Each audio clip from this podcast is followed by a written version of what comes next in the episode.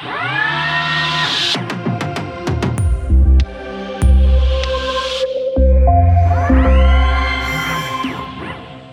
liebe Zuhörerinnen und Zuhörer, willkommen zu einer neuen Folge zu unserem Logistik-Podcast von Vitron. Mein Name ist Robert Weber und wir haben heute zwei Gäste. Ein bekanntes Gesicht, Helmut Priesching, hallo. Guten Morgen. Und wir haben uns heute wieder einen Gast eingeladen, einen Gesprächspartner, Franziskus Kyriakopoulos aus Linz. Guten Morgen, danke für die Einladung. Willkommen in der Oberpfalz.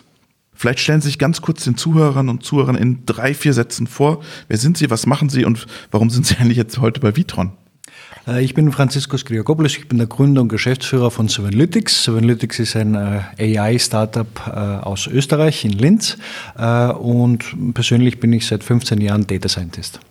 Sehr schön. Wir wollen heute über Daten, Demand Forecasting ähm, damit auch über Machine Learning sprechen.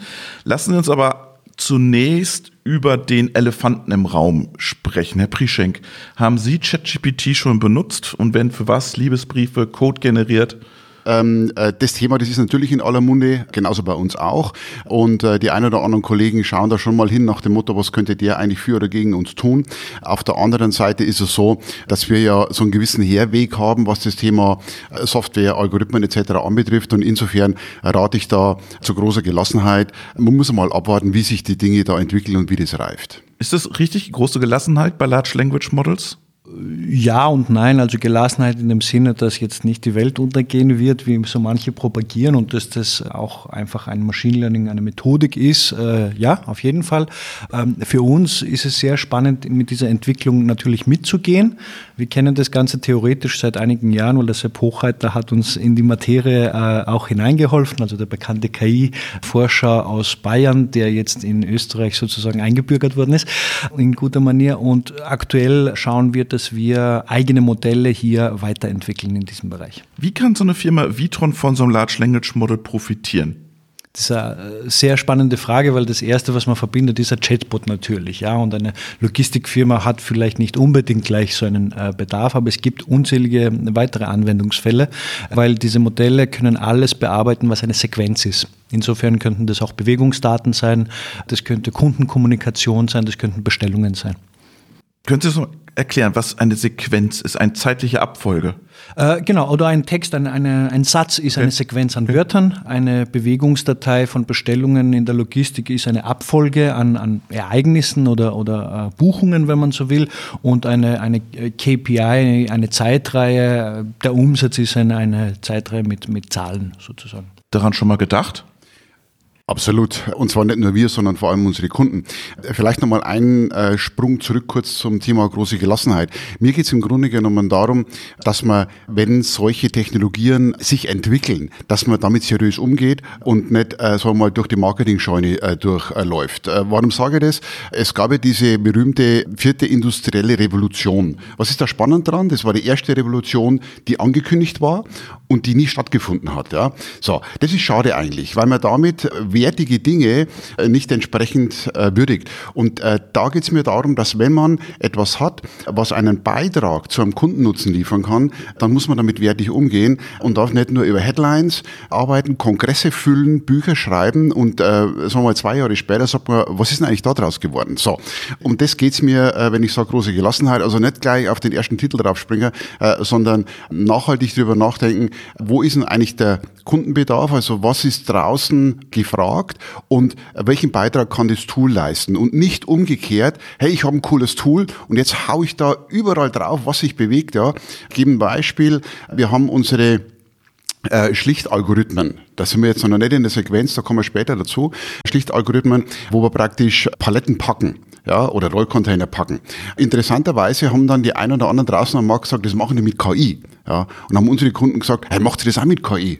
Dann haben wir gesagt, nee, das machen wir mit guter, handwerklicher, solider Softwarearbeit und Algorithmen, weil wir haben eine diskrete Problemstellung, wir brauchen deterministische Problemlösungen und das geht ohne KI.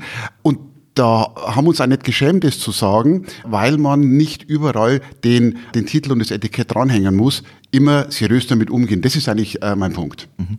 Das ist ja auch äh, ein bekanntes äh, Internet-Meme aus dem Industrial Metaverse-Experten wird jetzt ein AI-Experte. Merkt ihr, dass, dass das inflationär gerade äh, um die Welt geht, in der Industrie auch? Äh, absolut, also insgesamt um die Welt und, und da gibt es einen ganz einfachen Grund. Ähm, OpenAI hat in ein paar Monaten 100 Millionen User, also jede, jeden Rekord gebrochen. Das heißt, das ist der Superhype und natürlich gibt es jetzt eine Horde an AI-Influencerinnen, äh, die in allen Kanälen irgendwelche Geschichten da erzählen. Äh, das hat natürlich mit einer Umsetzung, die einen Mehrwert oder einen Return on Investment bringt, nichts zu tun. Ja? Und es gibt sehr viele Probleme, die man im Zuge einer tatsächlichen Umsetzung ja auch lösen muss.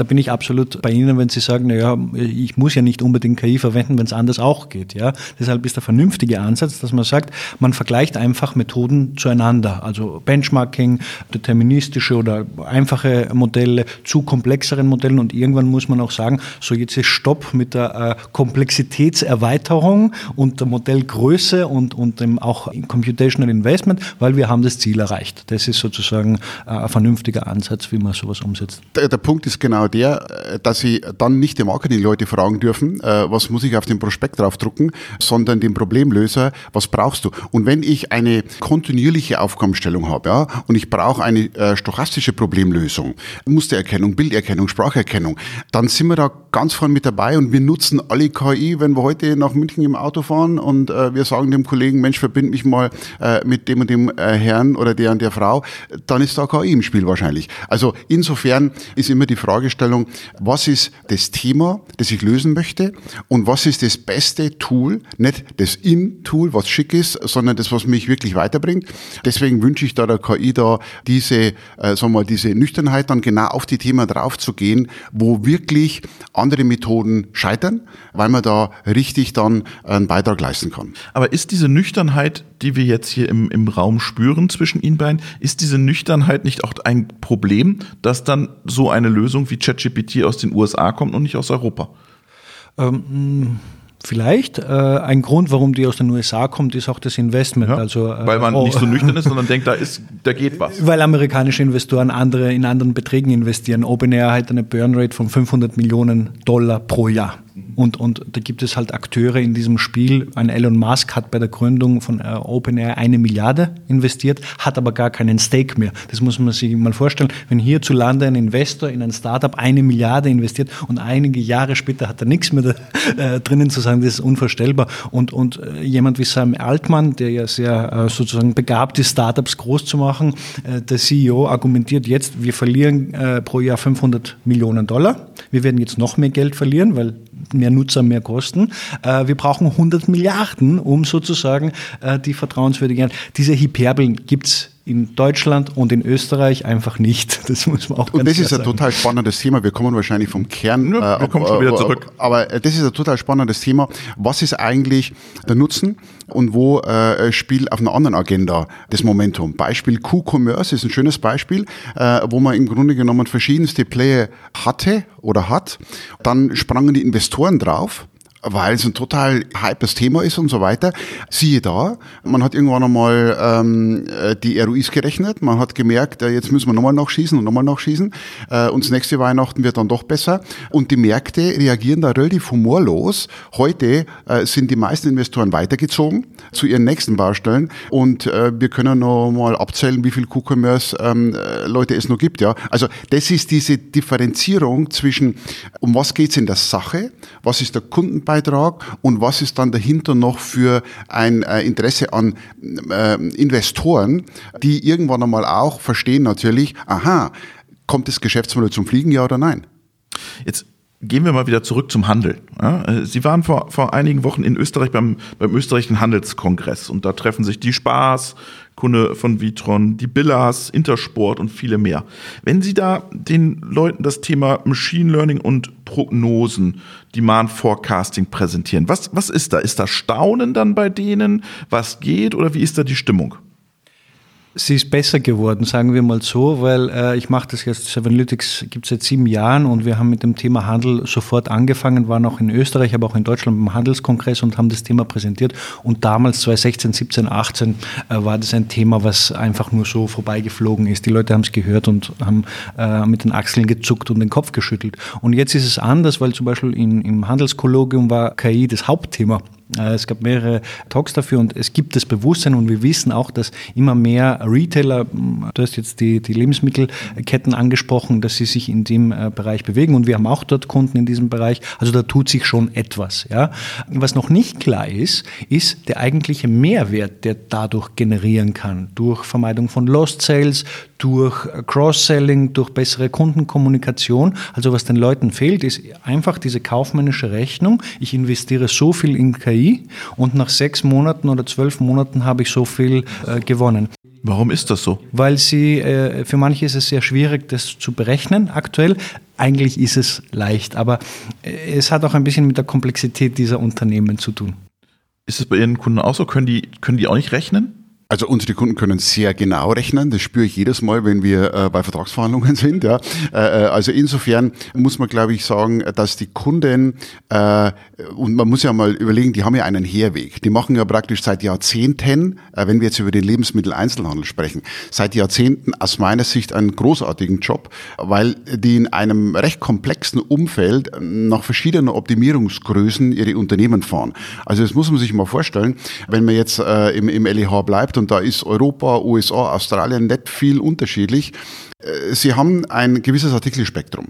Sie haben im Vergleich zum Beispiel zum äh, normalen äh, Non-Food-Handel, wo Sie T-Shirts und äh, Besenstiele und äh, da will jetzt gar nicht despektierlich sein, haben Sie ein Artikelspektrum mit verderblicher Ware, mit äh, Shelf-Restlaufzeit. Sie haben verschiedene Ketten, wo wir vom Acker praktisch, äh, wo die Frucht kommt, über einen Zwischenhändler zu einem Verkäufer in das Distributionszentrum auf den Transport in die Filiale und am besten dann noch bei E-Commerce dann direkt an die Haustüre. Also wenn man sich einmal die Komplexität anschaut, dann ist das enorm. Und jetzt schauen wir uns noch den Zeitverlauf an über das Jahr oder über die Woche. Da ist der Montag anders wie der Donnerstag. Äh, da ist äh, Weihnachten anders wie Ostern und so weiter und so weiter. Und äh, das ist etwas, was, und jetzt kommen wir wieder auf das Thema Mathematiker zurück, das ist ein hochspannendes Thema, da zu optimieren. Und jetzt setzen wir nur einen drauf und sagen, was willst du denn eigentlich optimieren? Ja, was willst du optimieren? Willst du optimieren dein Netzwerk, dass du äh, wenig Läger hast, äh, große? Oder willst du näher am Kunden sein, also kleinere, mittlere Läger? Willst du optimieren die Durchlaufzeit? Willst du optimieren Inventory? Wir reden über Nachhaltigkeit. Willst du optimieren über Food Waste? Und so könnte ich jetzt weitermachen. Und dann haben wir noch gar nicht über einen Business Case gesprochen. Und dann sagt der LEH, Mensch, sagt zu mir, eins hast du vergessen, dummerweise. Kunde. Endkunde. Vergesst mir den Kunden nicht. Der Endkunde hat auch noch eine Meinung zu dem Thema. Der möchte eine gewisse Qualität von dem Apfel, der möchte einen vernünftigen Preis haben, der möchte einen Lieferslot haben oder äh, der darf keinen Stockout erleben, dass in der Filiale etwas nicht da ist. Und wenn man sich diese Komplexität anschaut, ich will es jetzt nicht größer machen, als es ist, dann habe ich einen extremen Respekt vor diesen Häusern, die das über Jahrzehnte sehr, sehr gut managen. Das heißt jetzt ja nicht, äh, dass man Möglichkeiten hat, um da anzusetzen. Überhaupt nicht. Äh, äh, aber das muss, ich, muss man sich mal überlegen. Und jetzt, jetzt drehen wir das um und dann bin ich gleich so eine. Jetzt drehen wir das mal um. Jetzt, jetzt haben wir die Kunden sich gesehen. Und jetzt kommt die, jetzt kommt das Tool. Ja, weil das Tool ist ja für mich immer, ja. Ist das nur ein Tool bei euch oder was ist das? Naja, es, es, ist eine Software, also könnte man es als Tool, aber de facto ist es so, dass diese Software hat auch eine Human Intelligence Komponente drin. Das heißt, es müssen die Menschen genau verstehen, was will ich denn optimieren. Also äh, das, was Sie gerade besprochen haben, ist die Kernfrage von dem Ganzen, weil einen Forecast zu machen aus Bewegungsdaten ist irrsinnig leicht, ja, Zeitreihen-Forecast zu machen. Das, ja. Die Maschine flutscht durch. Äh, wenn die Datenmenge jetzt nicht äh, ein Terabyte ist, haben wir es relativ zackig.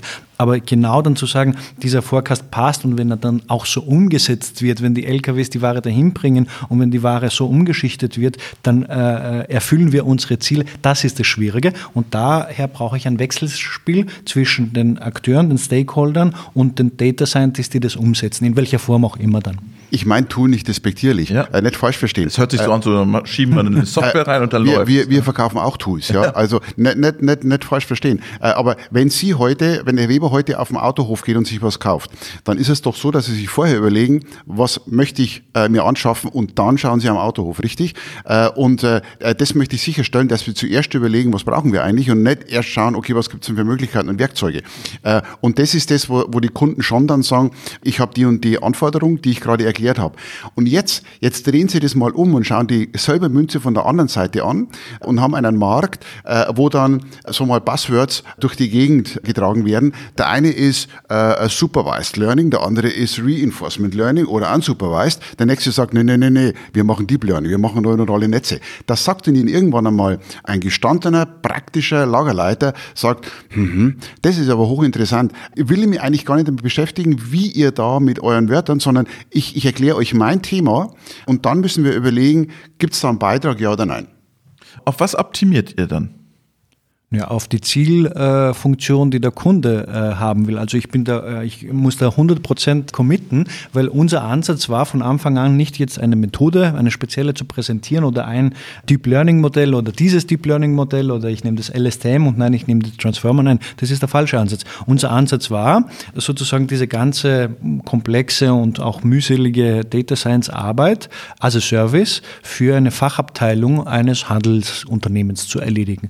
Und das, was unser Kunde zum Beispiel sieht, ist das Endergebnis. Das heißt, wie viele Einheiten pro Artikel werde ich für eine bestimmte Filiale im nächsten Zeitraum benötigen, weil das ist der Demand, den das Modell schätzt. Und dann, wenn ich das habe und will ich wissen, wie zuverlässig ist es, weil es gibt A, B und C Artikel und X, Y, Z, das ist jetzt äh, äh, Common Knowledge im Supply Chain Bereich und die sind nicht alle gleich gut zu prognostizieren. Also die Konfidenz wird von unseren Kunden auch gefragt, damit sie sagen können, wie viele äh, kann ich durchjagen und wie viele muss ich mir genau anschauen. Und die dritte Frage, die die Kunden haben, ist, was ist der Einfluss von Faktoren? Was ist, wenn wir ein Flugblatt machen? Was ist, wenn wenn Ostern, Weihnachten etc. ist, was ist, wenn ein Feiertag kommt. Ich gebe ein plakatives Beispiel. Wir machen auch Schuhhandel in Österreich. Äh, in Österreich gibt es zwei Tage im Jahr, das ist der Woman Day, nicht Frauentag, sondern von einem Magazin ein Gutschein-Aktionstag. An diesem einen Tag geht der Absatz um 80 Prozent rauf was Schuhe betrifft. Wenn man das nicht in das Modell reingefüttert hat, und das ist eine sehr volatile Geschichte, weil jedes Jahr um ein paar Tage verschoben, dann ist man an den Tagen daneben, die Ware ist nicht da, die Kundinnen werden unzufrieden sein. Und das heißt, man muss sehr viel äh, sozusagen konzeptionelle Arbeit machen und ja, die Komplexität ist sozusagen eigentlich der schwierigste Faktor, mit dem man umgehen muss. Aber wir bemühen uns. Aber wie entsteht dieses Modell? Können Sie uns mal dieses Machine Learning Modell für, für Dummies erklären, was Sie da machen? Ja, also sagen wir, wir wollen jetzt mal einen Demand Forecast für äh, Supermärkte machen. Ja, und wir haben 100 Supermärkte.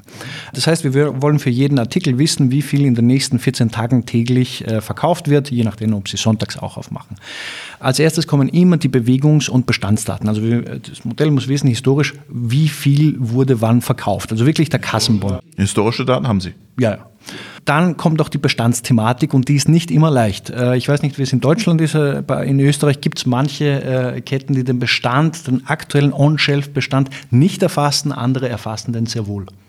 Muss man differenzieren, Bestand im Verteilzentrum, Bestand im Backroom? In der Filiale. In der Filiale. Aber auch in der Filiale müssen Sie wieder differenzieren. Äh, Liegt es im Backroom? Ist es gerade on route? Äh, ist es in der, äh, im Shelf und so weiter? Also das ist dann die Kunst, das zu differenzieren. Absolut. Und was man eben hat, ist, dass aus dem Verkauf, ja, sehe ich nicht den tatsächlichen Demand. Das ist die größte äh, äh, Sache hier, weil ich muss sozusagen das äh, Lost Sales oder das Out of Shelf äh, dazu rechnen. Diese Information ist nicht vorhanden.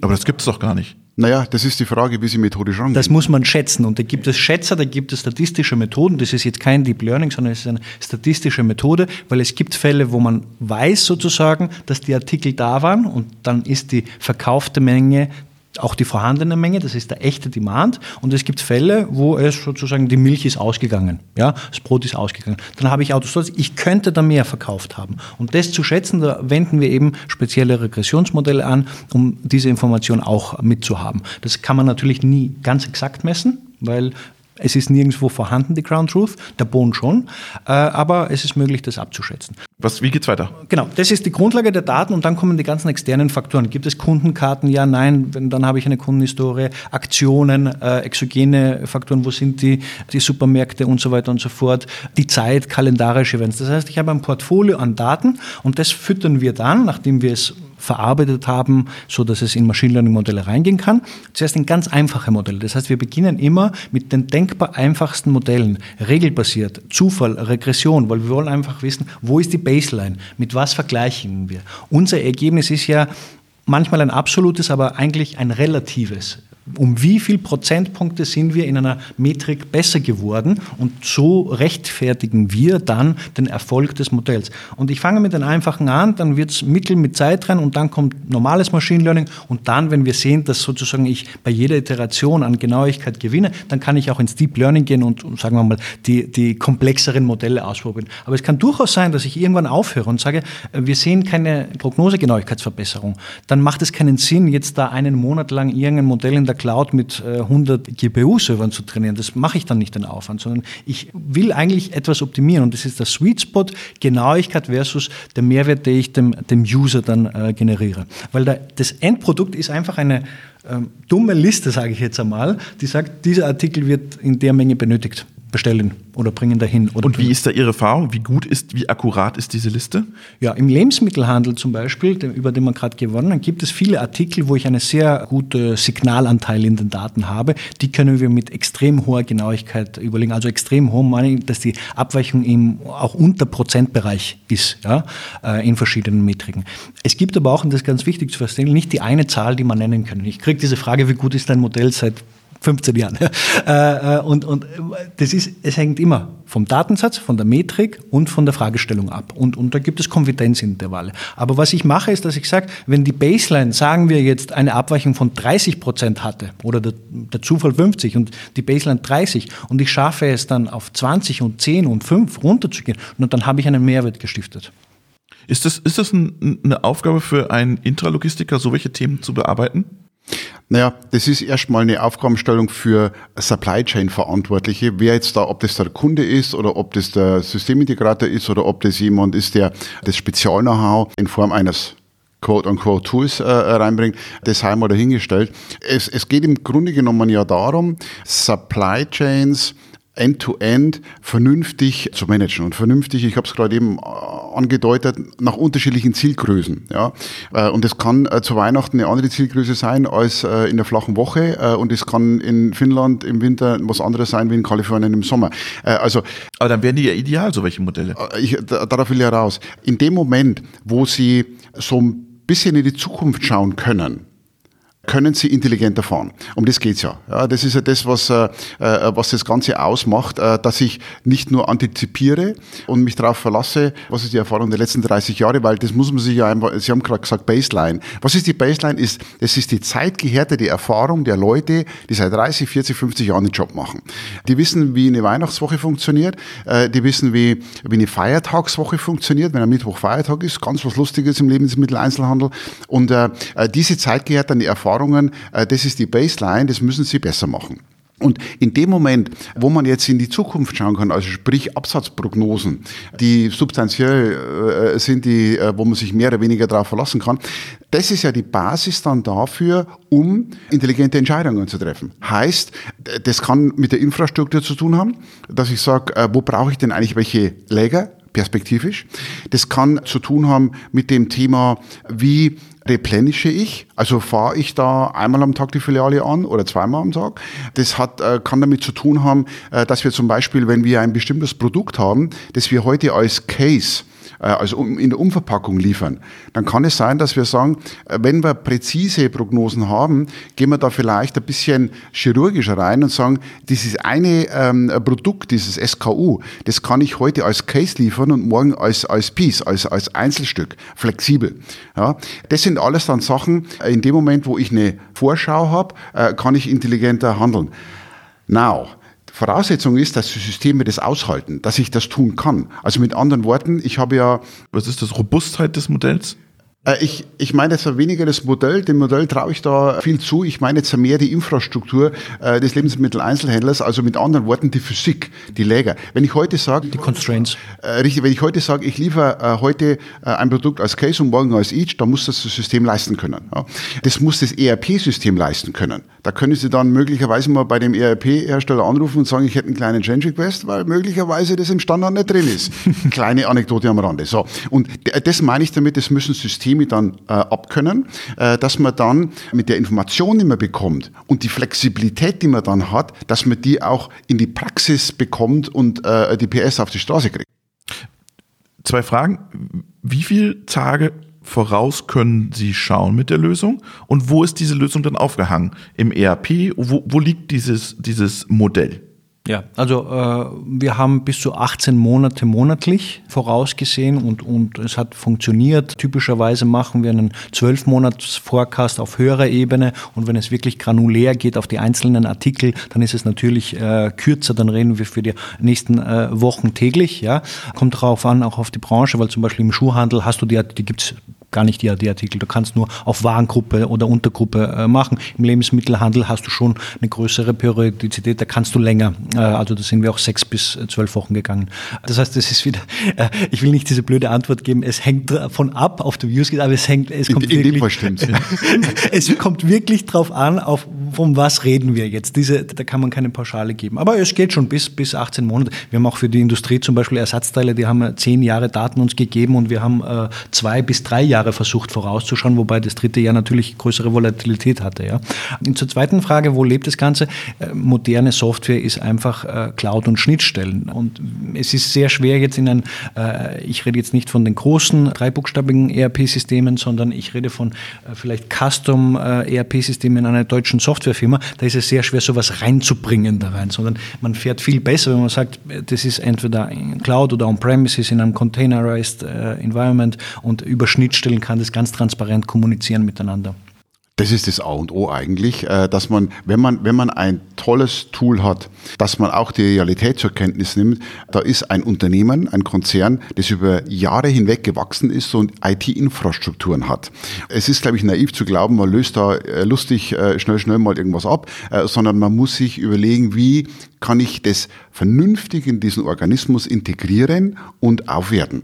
Und das ist eigentlich die Kür äh, bei der ganzen Sache, dass man dann, wenn man äh, so einen Beitrag hat, dass man den auch äh, reinbekommt und vor allem, dass man dann das, was Sie ja gerade eben gesagt haben, dass man dann die Prognosen auch appliziert auf die Realität vom Kunden. Lebensmitteleinzelhandel äh, gebe ich Ihnen hundertprozentig recht. Da haben Sie diese Periodenwoche, da haben sie Season, was halt bei uns Ostern ist. Es ist vielleicht in Finnland Midsummer. Weihnachten haben sie überall. Und dann haben sie noch das Jahr. So, dann haben sie schon, dann haben sie schon viel äh, im Kasten, wenn sie da drauf schauen. Was natürlich noch dazugekommen ist, ist, dass wir auch solche Sachen nicht unterschätzen dürfen, wie ein gewisser Prozentsatz ist mittlerweile digitales Geschäft, also E-Commerce, Home Delivery, Click and Collect. Das ist dann nochmal ein bisschen anders zu bewerten wie die Filiale, auch wenn das jetzt ein noch 95 Prozent äh, sind, äh, zumindest äh, in unseren Landen. Das kommt dazu. Und was man nicht unterschätzen darf, ist, dass sie so mal disruptive Themen haben, dass wir, wenn wir die letzten zwei, drei Jahre zurückschauen, dass man zwar schon versucht, die Supply Chain zu optimieren, aber wenn gewisse Ware nicht da ist, nicht kommt, dann ist das Thema, wie viel Prozent und Stockout und Replenishment und so weiter, da können Sie die, die vierte Nachkommastelle optimieren, aber der Lieferant kommt nicht. Also das sind auch Dinge, die wir dann natürlich in die Realität einpreisen müssen. Aber Sie haben ja in dem letzten Podcast gesagt, wir müssen, wir trauen uns zu, mit weniger Puffer zu fahren. Korrekt. Ja?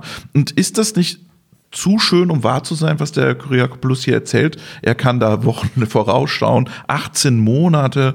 Ähm, das, warum macht das keiner?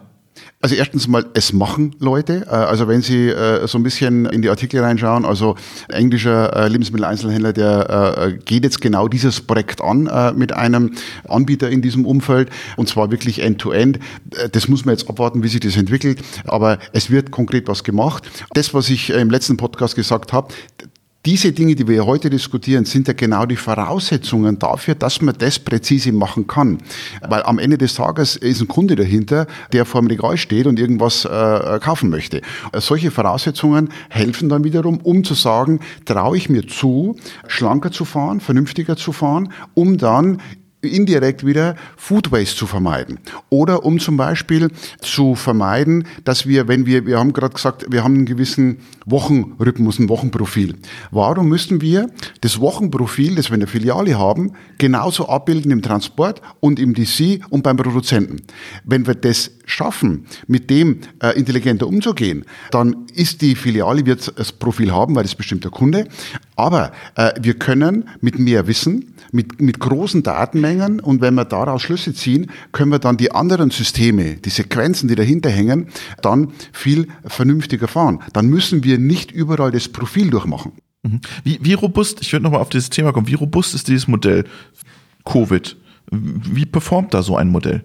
Ja, äh, Covid ist ein äh, schönes Beispiel. Wir haben das äh, live miterlebt in der österreichischen Tiefkühllogistik für einen äh, Lebensmittelhändler. Das heißt, äh, wir kannten die Bewegungsdaten, wie viel Tiefkühlware kommt dahin und es ging um einen kurzfristigen Forecast, also mal die, nächste, die nächsten paar Wochen. Ja. Und dann ist, war der März 19? Nee, 20. 20, 20. 20 ja, 19, Covid-19 im, im Jahr März 20. Ja. ja. Dann war der März. Warst du Österreich ein bisschen früher, ha? ja, wenn wir das ein Jahr vorher gewusst hätten, dann waren wir sehr gut. Auf jeden jeden Fall. Ein Jahr vorher hätte man es natürlich nicht gewusst. Auch nicht im November, auch nicht im Dezember und im Jänner hätte es vielleicht erste Indizien äh, gegeben, äh, die man reinnehmen kann. Aber da hätte es noch keinen Zeitreihenforecast gemacht, der das abbildet. Was haben wir gesehen? Absatz plus 80 Prozent, auch hier zwischen 50 und 80 je nach Warengruppe im Tiefkühlhandel. Und das Modell war dann natürlich daneben. Aber nach einer Woche hat er schon sozusagen wiederum 80, 90 Prozent dieses Fehlers aufgesaugt und dann nach zwei Wochen war es stabil weil wir das auch so programmieren, dass es verschiedene Szenarien durchspielen kann. Ja, das heißt, das ist ein Effekt, den wir kennen, dass sich die tatsächliche Ist sehr schnell verändern lässt. Ja, das heißt, es gibt eine Zeit, wo ich falsch liege und dann gibt es eine Amortisationszeit und die wollen wir natürlich so kurz wie möglich halten. Ja, und je besser das gelingt, desto robuster ist es. Aber vielleicht nur eine Bemerkung, weil eigentlich ist es äh, schon gefallen. Der Forecast ist ja nicht die Realisierung. Die Realisierung ist ein Prozess, der nach dem Forecast kommt. Und eigentlich, und das. Äh, ähm, Aber da seid ihr ja fein raus. Nein, nicht? wir wollen nicht fein. Wir waren viele Jahre fein raus. Wir wissen, dass ich den Forecast, wenn er zum Beispiel negativ ist auf ein Produkt, ja verändern will. Wenn mir das Modell sagt, dieses Produkt verliert jetzt an Absatz, na, dann muss der Kunde etwas machen, zum Beispiel mit einer Pricing-Aktion, mit einer Marketing-Aktion, damit er das wieder pusht. Und das hat auch einen Effekt. Eigentlich bin ich in einer Feedback-Schleife, die laufend umgesetzt werden muss. Und da ist der Forecast, das gute Modell, natürlich eine sehr wichtige Komponente, aber er ist nicht allein da. Ja? Und das muss man berücksichtigen und das kann ich wiederum nur mit der Kundenkommunikation schaffen, äh, dass das gut funktioniert. Weil jemand muss ja die Marketingaktion machen. Wobei das Interessante ist die Vielschichtigkeit und das ist ja das Spannende an dem Ganzen. Bleiben wir mal bei dem Beispiel, der Absatz eines Produkts geht nach unten. Ob man das jetzt mit Promo wieder versucht hochzubringen oder ob man sagt, na das passt schon, weil ich habe ganz andere Sicht, ja, äh, ich schaue vielleicht auf den Profit dieser SKU und dann habe ich eine ganz andere Entscheidung. Oder mich überrascht es vielleicht gar nicht, weil XYZ, also äh, das ist die Vielschichtigkeit, die da mit reinspielt und deswegen ist es so wichtig, dass man diese Datenmengen und diese Intelligenz und diese Informationen bereitstellt, um dann open-minded zu sagen, okay, was, was, was machen wir jetzt eigentlich mit der Information? Schauen Sie, her, wenn ein Kunde sagt, ich habe ein Pull-Verfahren, das die Filialen wirklich bestellen können. Da wurde der Filialleiter bestellt, mit dem Zettel, äh, elektronisch, mit einem Tool und so weiter. Äh, dann gibt's andere Unternehmen, die im Push-Modell arbeiten. Schon allein dieser Unterschied und beide Modelle gibt's, machen einen riesen Differenzierungsfaktor in der ganzen Diskussion, äh, was mache ich eigentlich mit den Daten. Das ist etwas, wo, wo, wo ich der Meinung bin, das ist exzellent, weil diese Vielfalt Riesenmöglichkeiten bietet. Jetzt haben Sie beide das Thema Daten angesprochen. Die gibt's ja nicht. Oder die gibt's, aber die sind nicht an einem Ort. Sie haben angesprochen, wir haben Filiale, wir haben Zulieferer, wir haben den Bauern mit seinem Acker, wir haben das Warehouse, wir haben den Endkunden. Wo liegen diese Daten alle in Silos und wie kriegen Sie die zusammen? Naja, da sind Sie vielleicht ja. äh, äh kompetenter, das zu beantworten. Ich texte ganz kurz an, ja. wenn Kunden von uns über äh, Data Lakes sprechen, ja, wir haben einen Data Lake. Äh, das, wenn ich meinem Großvater äh, gesagt hätte in der Oberpfalz, jetzt haben wir auch Daten sehen, dann hätte er gesagt, äh, soweit ist es mit euch gekommen. Ja, äh, mein herzlichen Glückwunsch. Aber bitte, die kompetente Antwort jetzt. Ja, also da bin ich auch bei Ihnen. Es gibt verschiedene Buzzwords, nicht nur in der KI, sondern auch im Data Business und, und die Begriffe wandeln sich. Ähm, es ist schon heterogen. Also es kommt darauf an, wer das ist. Es gibt Retailer, die haben eine ausgezeichnete Datenlandschaft, die ist auch dokumentiert und, und äh, die Prozesse sind abgebildet und man hat verschiedene Systeme in, im Einsatz sozusagen, dass man diese Fragen auch beantworten kann. Also, und die Datenqualität wurde schon mal überprüft. Ja. Äh, dann gibt es andere, die sind sehr segmentiert und, und, und wissen, die, die Linke weiß nicht, was die Rechte tut und auch Konzerngesellschaften kommunizieren nicht miteinander und die Datenqualität ist so, dass man sagt, äh, es gibt 10 bis manchmal 20 Prozent der Artikel, die einen negativen Bestand aufweisen. Ja Und das ist etwas, was uns sofort auffällt und wo wir dann fragen, was ist denn damit gemeint? Und da kriegt man spannende Antworten, weil der eine sagt, ja, das ist ein Fehler.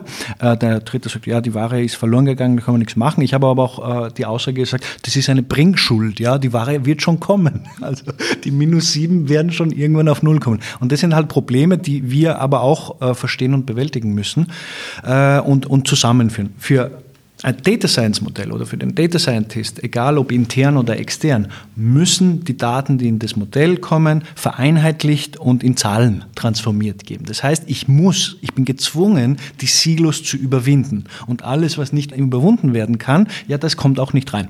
So einfach ist die Realität. Wie realistisch ist das? Naja, wenn man es differenziert, glaube ich, dann ist es sehr realistisch. Also wir, wir sind ja sehr stark auf zum Beispiel Master Data angewiesen, äh, wenn es um SKUs und so weiter geht, also um Artikel, äh, Länge, Breite, Höhe und Verpackung und was weiß ich was alles, weil wir die äh, Ware physisch anpacken. Ja. Dann gibt's gibt's Abverkaufsdaten, also die, die, diese Massendaten. Und ich, äh, ich glaube, dass, äh, und deswegen eben das Thema Data Lake, also der Lake selber, der nützt uns nichts, sondern das muss strukturiert sein, vereinfacht. Äh, es geht ja nicht um Daten, sondern um Wissen eigentlich. Ja. Die Daten selber sind ja wertlos, sondern was was kann ich da daraus für Schlüsse ziehen? Da sind unsere Kunden, zumindest was wir überschauen, sehr, sehr weit. Also es gibt keinen Mangel an Daten. Äh, es, es geht darum, Sie haben es äh, richtig gesagt, dass wir über die Fakultäten hinweg vom Produzenten über Einkauf, Merchandising und so weiter, äh, äh dass man da end-to-end, -end, ich sage jetzt einmal, äh, Transparenz und Durchgängigkeit hat. Das ist ganz, ganz wichtig, glaube ich. Und dann, je mehr Sie an das Thema Abverkauf kommen, desto besser ist die Qualität, weil dort spielt im Lebensmitteleinzelhandel die Musik. Und wer hat diese Aufgabe, das zu tun, das ihren Kunden zu erklären, dass sie da jetzt tun müssen? Ist es die Aufgabe vor allem Vitron, vom Logistikzentrum, zu sagen, hey, wir müssen in diese Richtung gehen? Also wir sind ja keine Schullehrer, äh, mhm. sondern wir sind äh, in erster Linie mal Partner und Lieferant von unseren Kunden. Äh, Aber die sagen ja, ihr habt die Logistikkompetenz. Ja, äh, deswegen, die, die Kunden selbst, die wissen ja, wo sie äh, hinwollen und sie wollen sich ja auch differenzieren. Das ist ja auch ein Punkt, den man nicht unterschätzen darf. Ein Kunde will ja nicht genau das einsetzen, was alle anderen einsetzen. Ja, dann haben wir irgendwann einmal alle die drei Buchstaben, sondern der möchte sich ja differenzieren über sein Portfolio, über seine Marke etc. etc. Und äh, diese Kunden, die die kommen dann schon auf uns zu mit diesen Anforderungen. Und dann ist genau der Punkt, mit welchen Tools, sei es Physik, sei es IT, sei es Daten, gehst du an dieses Thema ran, dass du pragmatisch eine Problemlösung hast. Weil das haben die Leute mittlerweile alle verstanden. Mit Buzzwords und mit Headlines kommst du nicht weiter, sondern die Frage ist, konkreter Anwendungsfall, konkreter Business Case, implementieren in den Organismus des Kunden, wo kann ich da Körner gewinnen? Sei es äh, weniger Food Waste, mehr Absatz, schnellere Durchlaufzeit, kleinere Läger, größere Läger, whatever, dann, äh, dann, dann, dann haben wir überhaupt kein Problem. Sind die Logistiker in euren in Use Cases, werden die da mitgedacht oder sagen die, ja, dann muss das Logistiker darauf reagieren, wenn, wenn ihr mit den Retailern arbeitet? Äh, natürlich müssen sie integriert werden in die ganze Geschichte. Wir machen ja auch für, für wir haben zum Beispiel in Österreich für die österreichische Bundesbahnen die Rail Cargo, wo ein Teil der Ware, nicht die ganze, aber ein Teil der Ware in Österreich transportiert wird, eine Ausschreibung gewonnen. Das heißt, diesen Warenstrom machen wir. Und natürlich, das wurde eh auch vorher erwähnt, es gibt zwei Seiten. Also der Retailer kann ja den Demand oder den Sale sehr gut machen. Und er kann auch. Das ist ja sein Hauptgeschäft. Genau, das ist sein Hauptgeschäft und er hat auch diese Marketing-Schienen, die Pricing-Schienen, das hat er alles in der Hand. Das ist ja eine Information, die der Logistiker nicht immer kriegt auch, ja, weil oft kriegt er ja nur die Bestellung. Ja. ja. Hätten Sie die gerne? Hätten gerne was? Diese Information. Die Information, die ist verfügbar. Ja. Also gibt es die? Ja. ja. Okay. Genau, aber es gibt, also was wir sehen zum Beispiel ist, manchmal wird bestellt vom Retailer beim Logistiker und warum jetzt sozusagen in dieser Menge bestellt wird oder wann die nächste Bestellung kommt, das ist nicht immer ganz klar. Also das kann auch ein bisschen variieren stochastisch. In manchen Fällen gibt es da andere äh, Vorgehensweise und es funktioniert. Wenn ich jetzt aber diesen Demand habe und ich weiß, nächste Woche werde ich das und das brauchen und ich weiß, ich werde eine Lieferung brauchen, naja, wir gehen in dem Fall davon aus, dass die auch so kommt. Ja? Und wenn es hier einen Bottleneck gibt oder, oder andere Volatilitäten, dann ist es sehr vernünftig, da auch zu äh, sozusagen integrieren. Und dann brauchst du eigentlich zwei Stakeholder, nämlich auch den Logistiker in dem Spiel. Mhm. Sehen Sie sich da als Push für Ihre Kunden? Ja, also äh, die Kunden, äh, die mit uns arbeiten, die gehen ja äh, so, so eine Aufgabenstellung wirklich vom Prozess her an und nicht äh, von ich brauche so und so viele Stellplätze und so und so viele Kommissioniermaschinen, sondern vom Prozess und der Prozess heißt vom Kunden her gedacht, wie wird die Filiale beliefert, wie oft wird sie beliefert. Sie haben die richtigen Stichworte genannt. Ah, ganz kurze Frage, Filiale. Dieser Filialinhaber, dieses, der bestellt ja oft aus dem Bauch raus auch, oder? Gefühlt. Ja und nein. Äh, also da muss man jetzt wirklich Kunden unterscheiden. Es gibt genau den Fall, den Sie beschreiben, dass der Filialinhaber aus dem Bauch, und dazu unterschätzen Sie nicht den Bauch von einem Filialinhaber, das ist dann NI, ja, natürliche Intelligenz, ja, das ist ganz was Tolles. Und die haben dann schon, äh, sagen wir mal, ihre, ihre Erfahrungen, äh, wie sowas funktioniert. Aber es gibt auch Unternehmen, die, die das zentral machen. Es gibt Unternehmen, die das mit Software-Tools machen. Es gibt, der eine macht Push, der andere macht Pull. Also das ist eine Vielfalt. Aber äh, sagen wir mal, um es hier zu vereinfachen, in irgendeiner Art und Weise findet das statt, äh, dieser, dieser Bedarf äh, von der Filiale. Wenn wir äh, Lösungen angehen, dann geht's genau da los. Wie funktioniert vorne der Swing, weil der muss bedient werden. In erster Linie mal. Wir können hinten tolle äh, Sachen machen. Wenn der vorne äh, nicht äh, befriedigt wird, äh, dann, ähm, dann haben wir so mal ein größeres Thema. Und dann schwingt es praktisch nach hinten durch. Das heißt also, wie oft wird er beliefert, wird er in Cases oder Pieces beliefert, etc., etc., etc. Welche Bandbreite, was passiert, wenn sich das SKU-Spektrum verändert?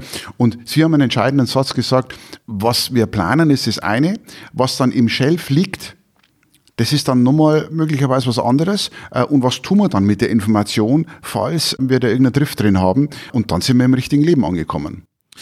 Wie wichtig, zum Ende nochmal dieses Thema, wie wichtig ist diese Erklärbarkeit für die Menschen? Dass wenn dieses Modell sagt, das ist der Demand Forecasting, glauben die daran oder muss man ihnen erklären, wie man zu diesem Ergebnis gekommen ist in dem Modell? Ich könnte mir vorstellen, eine Filialinhaber sagt, nein, es kann gar nicht sein, wenn er das zurückgespielt bekommt, was mein Demand Forecasting ist, dass sie sagen, ich habe das zehn Jahre lang anders gemacht, das hat viel besser funktioniert. Wie wichtig ist diese Erklärbarkeit des Modells? Äh, sehr wichtig, diese Sätze haben wir schon sehr oft gehört, vor allem auch im, weniger im Lebensmittelhandel als im Fashionhandel zum Beispiel, äh, seit einigen Jahren, weil genau das kommt. Jemand, der das 20 oder 30 Jahre macht und einkauft oder disponiert, sagt, äh, ich kriege jetzt eine Liste von einer KI und du sagst mir, da werde ich drei Paar Schuhe verkaufen und so weiter und warum? Ja, der Artikel ist ja so und so und so und so. Und da muss man in erster Linie, früher haben wir gesagt, ja, ist ein statistisches Modell. Es geht ja jetzt nicht um jeden einzelnen Artikel, den werden wir auch nicht genau treffen, aber wenn du über die Masse besser das gehst, wirst du besser. Ja? Aber im Laufe der Zeit entwickeln sich auch die Methoden weiter und heutzutage ist es extrem wichtig, auch mit dieser gesellschaftlichen Diskussion, warum tut dieses Modell diesen, diese Prognose treffen? Und da gibt es Methoden. Und ich will jetzt keine Fachbegriffe da äh, reinwerfen, aber diese Methode sagen im Prinzip, du hast mir 100 Inputfaktoren gegeben, ja, vom Bestand der Verkaufsdynamik der Filiale, das Wetter und so weiter. Und für meine Prognose ist dieser so wichtig, der zweite so wichtig und so weiter und so fort. Und dann kannst du dir noch ein bisschen im Detail anschauen, in welche Richtung drückt er. Drückt er auf Nullabsatz oder drückt er nach oben? Ja? Das wollen die Leute wissen und das liefern wir auch. Äh, nicht in der Strenge wie in anderen Branchen, zum Beispiel Bank- oder Medizintechnik, wo du auch eine Regulatorik hast, die das verlangt. Das machen wir dort auch. Im Handel kommt jetzt keine Regulatorik und verlangt, warum hast du gesagt, es werden 20 Millpackungen verkauft und es waren nur 15 und jetzt bestrafen wir dich? Das nicht. Aber die Leute wollen es verstehen. Und das wollen wir liefern, weil wir wollen es auch verstehen. Mhm. Ist es für Sie entscheidend? Sie müssen es verstehen? Das ist die Grundvoraussetzung, dass man es versteht, dass man durch die, das Dickicht der Buzzwords durchfindet äh, und nicht ablenkt. Das ist das eine. Ich glaube, da tut man gut daran, Dinge einfach simpler, geerdeter darzustellen. Aber das haben wir am Anfang äh, schon besprochen. Und das andere ist, du musst es früher oder später beweisen. Also du musst es beweisen, dass das funktioniert und dass du bessere Ergebnisse lieferst. Weil irgendwann einmal muss man dann diese, diese Phase der äh, sagen wir mal, Studien und, und, und Use Cases und so weiter verlassen und sagen, ich tue es und ich sehe das Ergebnis. Das ist jetzt natürlich einfach gesagt als getan. Ich kann nicht einfach so ein Netzwerk mal äh, durchklimpern, sondern da muss man vielleicht mal mit einer kleinen Einheit anfangen. Äh, aber früher oder später muss es tun. Zum Schluss würde ich gerne noch so ein bisschen in die Zukunft blicken. Was tut sich im Bereich Machine Learning AI, generative AI und wie verändert das die Industrie, Herr Kyriopoulos?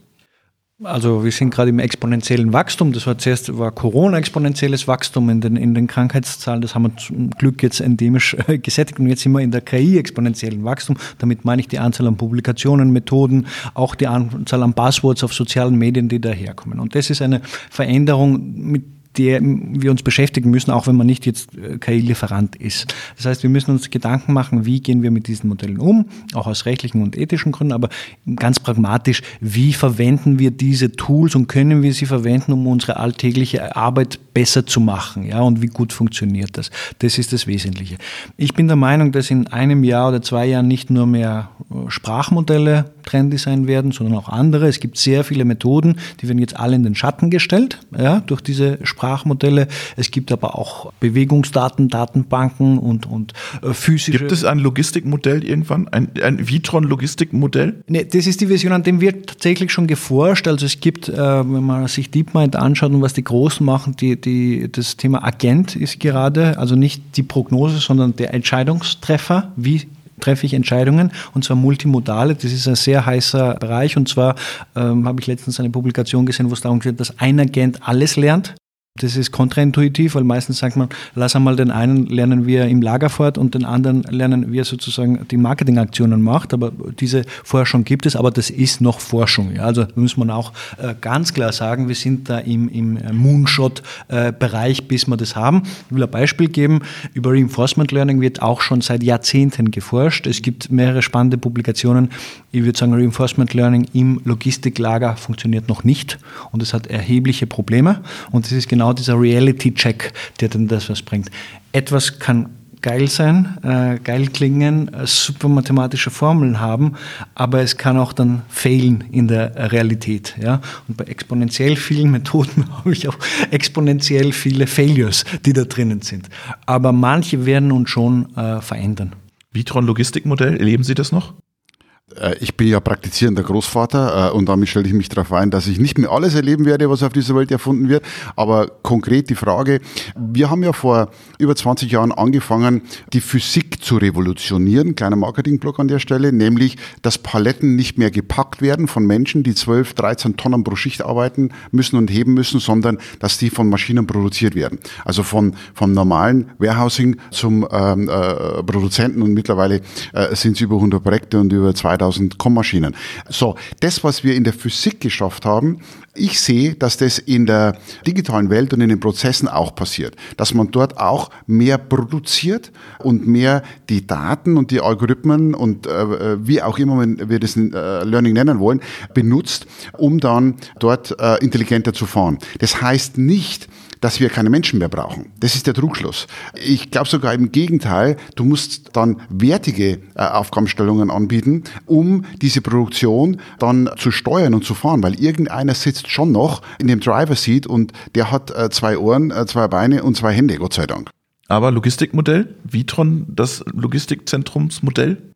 Äh, das ist ein End-to-End-Modell, also wir müssen uns dann von dem Zentrum lösen, sondern das ist dann wirklich ein End-to-End-Modell, äh, weil wenn wir, wenn wir innerhalb vom Gebäude sagen, wie kommissionieren wir und wie machen wir Daten und so weiter, dann müssen wir da wirklich einen Schritt weiter denken und sagen, upstream, wie viel produziert der Produzent? Da geht's ja los.